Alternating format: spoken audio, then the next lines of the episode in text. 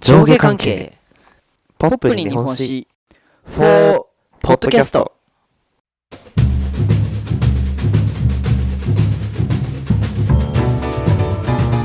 さあ始まりました「ポップに日本史」第36回はいポップ担当岩崎と日本史担当遠藤ですよよろしくお願いしますろしくお願いしますはい36回ね36回はいで今回はねはいちょっとお詫びから入らないといけないんですけどちょっとよろしいでしょうかお詫びからはいあのお聞きの皆さんにねはいちょっと謝らないといけないことがあるんですけどもはいホームページ上のねはいコメントリクエストっていうページあるんですけどはいはいはいこれね前にも番外編の回でちょっとお話ししたんですがはい返信ができませんと、そうですね 言ってましたねうん、せっかくいただいたコメントにはい返信ができないっていうのを言ったんですけどもはいでねおそらくなんですがはいこれ受信もできてないんじゃないかなって思うんですよね、あえうん、でなそういうふうに思うんですよねっていうのは何でかっていうとはいこの番組をね聞いだす聞いてくださってる方からはいホームページじゃなくツイッターでメッセージいただきましてはいあのコメントリクエストをホームページで送ったんですけどはいそちらに届いてますかっていうのをわざわざいただきまして実ははいで来てないんですよ、えうん、なんかだからおそらく、 うん、ホームページの設定が悪いのかはい何なのかちょっと私もそこら辺疎いものでちょっと無責任なんですが分からなくてです ね、なるほど。そんな問題があるわけですね。ええなのでもしね はい。お聞きの方でコメントリクエストをホームページ上から送ってくださってはい。我々から何も音沙汰ないんですけどっていう方いらっしゃいましたらはい。誠に申し訳ございません。え、申し訳ございません。はいで、もし可能でしたら、はツイッターからですね、改めてコメントリクエストなんていただければなと思うんですけども、まあ、メッセージでもね、構いませんので、い。はえーツイッターからであればあの確実に見れてるので、い。いただきたいです。ね。うん、 いただきたい。ね。はい。くれたらありがたいななんて思ってますのあでりがたいえーです。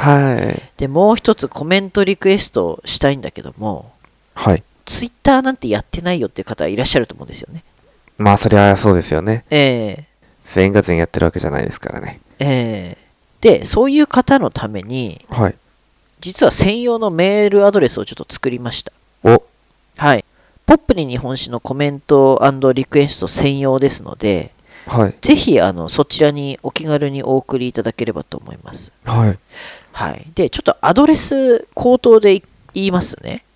お願いします。はい。言います。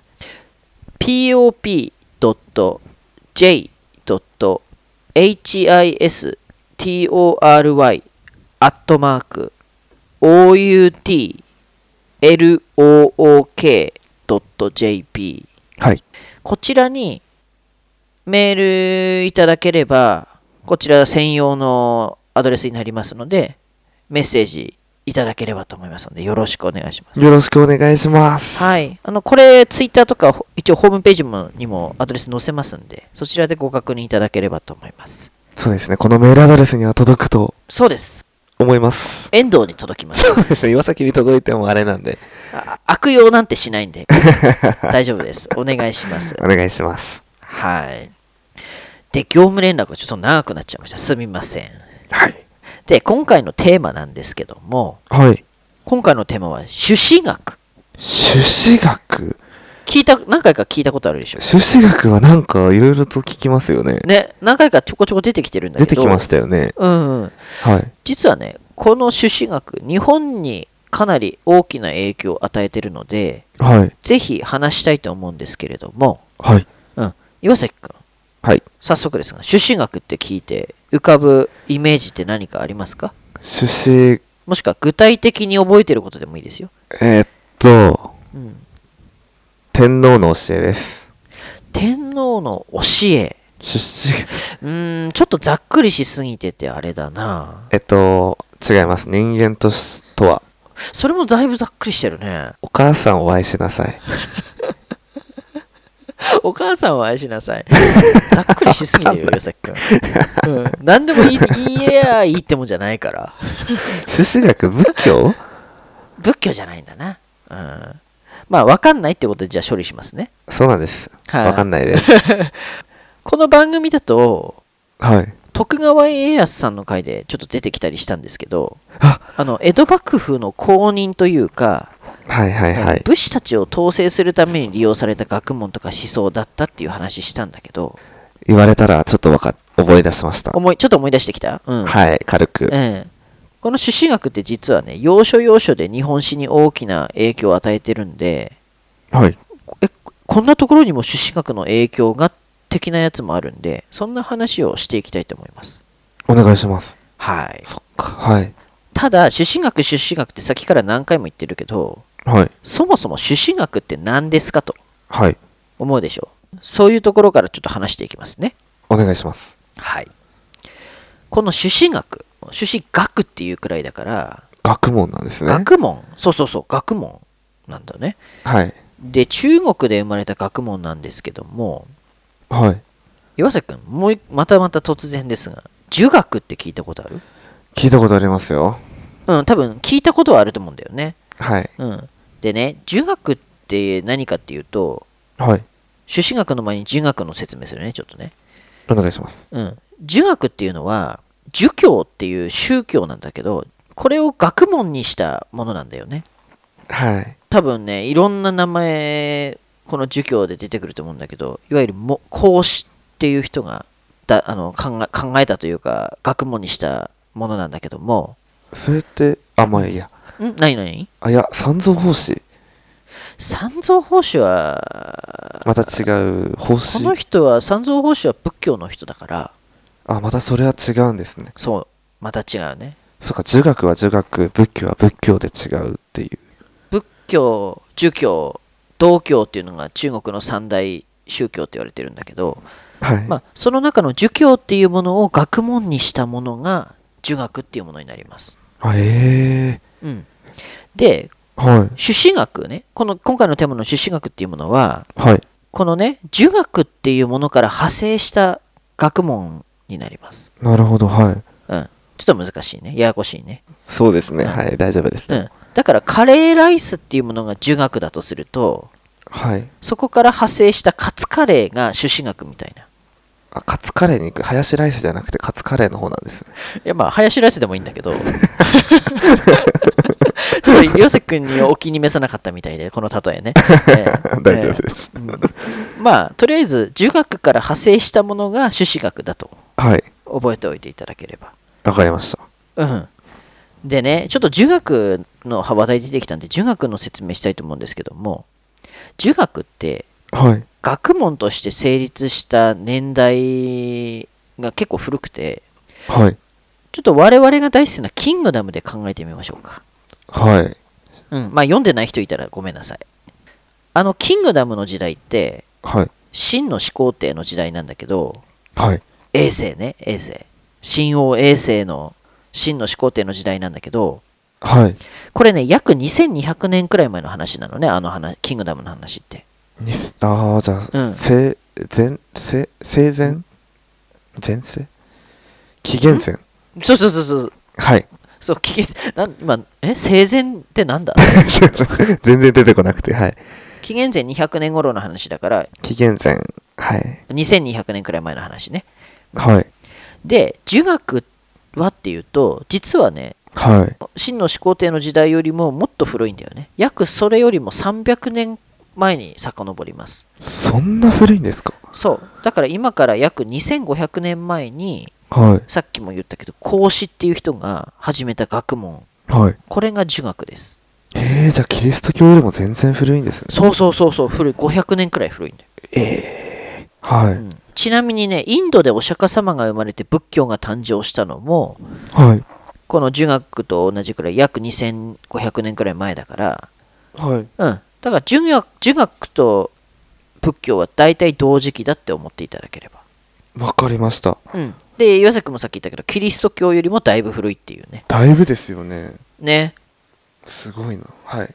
うん、そうそう、すごい古いんだよ、これ。すごいです。はい。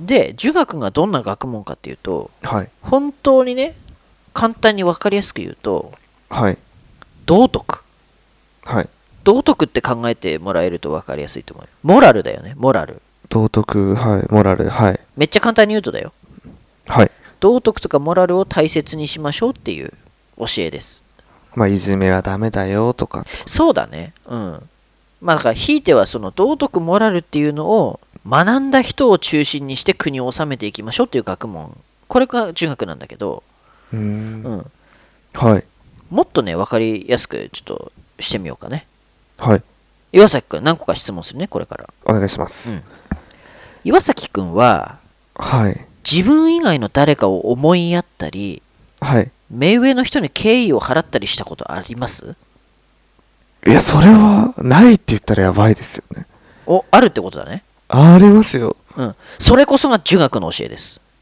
敬いなさいとそれこそ上下関係ってことですねそうそうそうそうそはい。ううんもう一個質問するねはい。岩崎くんは約束ってちゃんと守りますかまあ、守る方だとは思います。お方ですけど ね。それが儒学の教えです、なるほうど。ん、最後ねはい。岩崎くんははい。世のため人のためになるような行動を心がけていますかうーん、まあ心がけてはいます。あそれがまさに儒学の教えなんですそれ、はい、まあそうですよ ね。やってないって言ったらやばいですよね。うんちなみにその最後にねこの世のため人のための行動っていう教えってこれ義っていう教えなんだけどはい。義あの武士たちの話でよく出てくるあの義です出てきましたよね。はい。実はこれって儒学の教えなんだよねえうー、んすごいでしょすごいです。伝わってるんですね、ちゃんと。そうそうそう思ってる以上に人として普通って思ってることがはい。あとはあの日本人のさ考える道徳とかモラルっていうのが実ははい。これ儒学の教えだったりするんだよね。えー、はい。うん。だ道徳を大事にするとか人間関係を円滑にしましょう。で、ひいてははい。戦いとかの武力じゃなくはい。道徳を持った人がトップになって政治をやりましょうよっていうのをはい。文章化した学問が儒学なんだよね。いい世界になりそうですね。うん。ざっくり言うとね。はい。うん。なんとなくわかった。儒学。えー、わかりました、わかりました。うん、だから日本人の根本的思想なものが実は儒学の影響をかなり受けてると、うーん。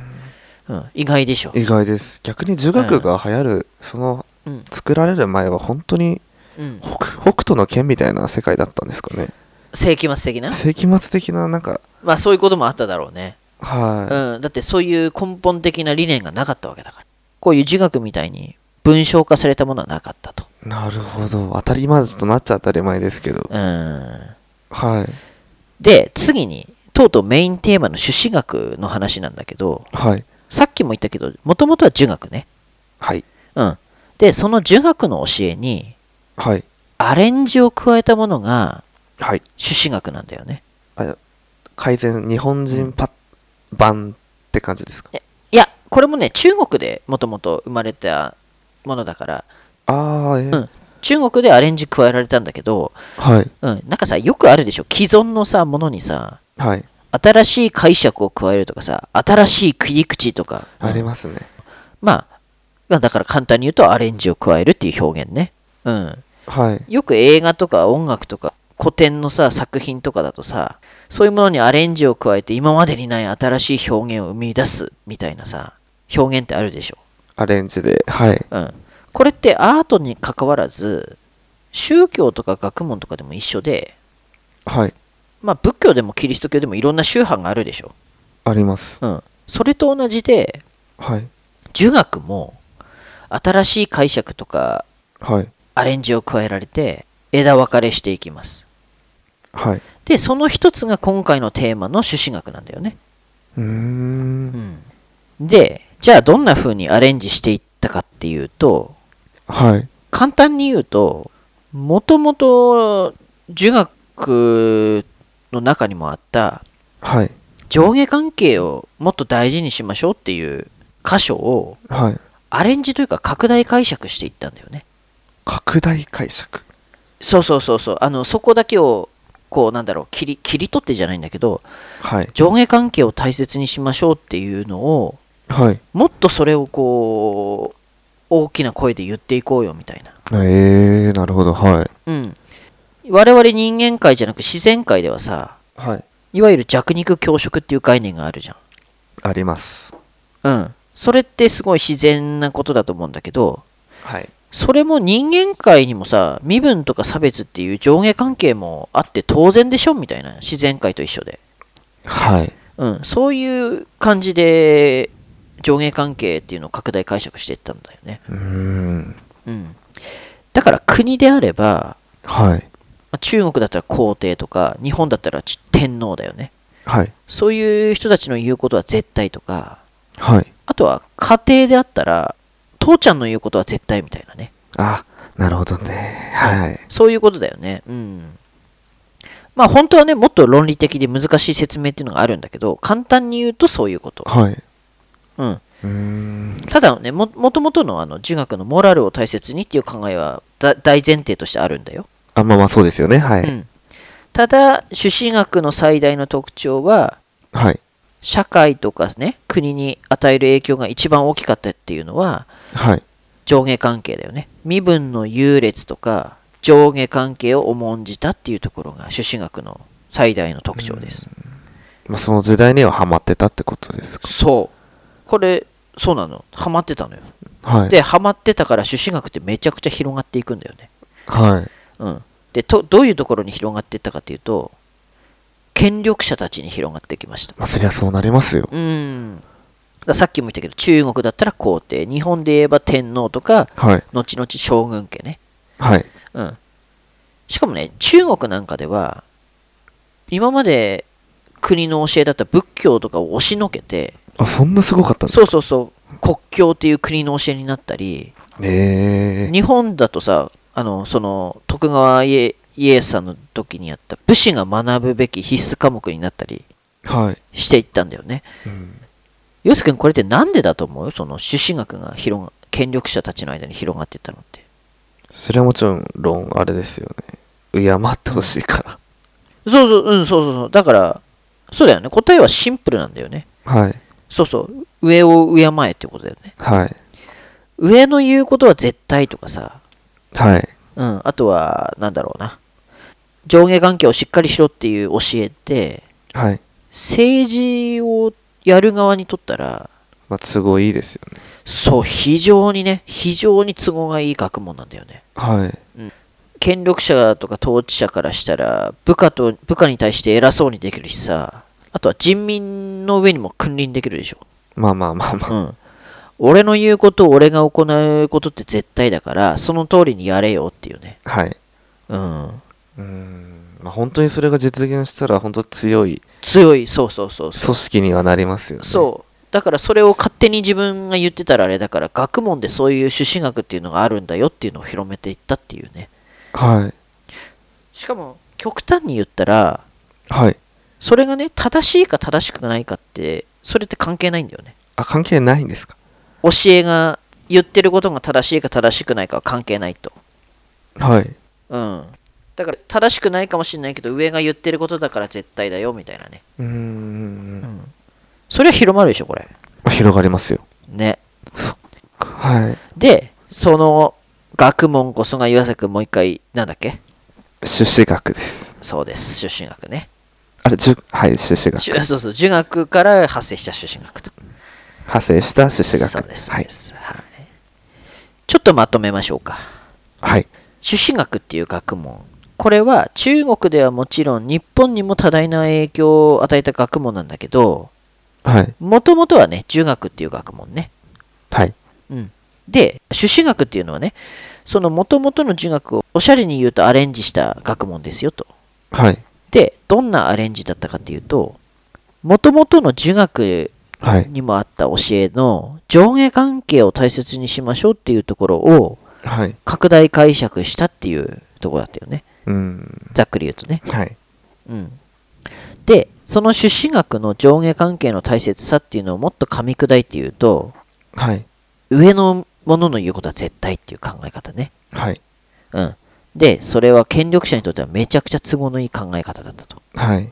うん、部下のもっと言うと人民の統治に使えるぞっていうそういう理由ではい。朱子学は中国もしくは日本を含む東アジアとかの思想とか政治にはい。非常に大きな影響を与えた学問ですよとうーん。はい。上の言うことを聞くことが正しいことっていう思想を教え込まれてったんだよね今でも残ってますもんね。その通りそう朱子学が入ってくる前はそうでもなかったかもしれないんだけどは朱子学が入ってきたことによって上下関係の大切とか大切さとかい。はい。上の言うことは聞けよみたいなのが刷り込まれてたから刷り込まれて何も疑問に思わなかったですもんね。そうそうそうそう実はそれって朱子学とかもともと例えば儒学とかの教えだったりするんでうはんい。へえ、はい。うんそれも含めてちょっと次回も朱子学のこの中身もちょっと深くやっていこうと思いますんで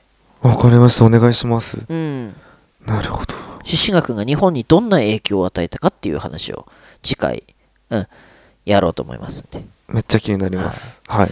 なんとね、あの、また後醍醐天皇が登場します。その威嚇臭い男が 出てくるわけそでう、しすねつ。こいですよね、後醍醐天し皇ね。つこいな、やっぱり。まああーまあでも、あの、お楽しみに好。きなんで、はい。楽しみにしてます。なので、私からは、今回は以上となります。はい。わ、はいかりました。メールお待ちしております。そうですよ。はい。お願いします、はい本当に待ってます。はい。よろしくお願いします。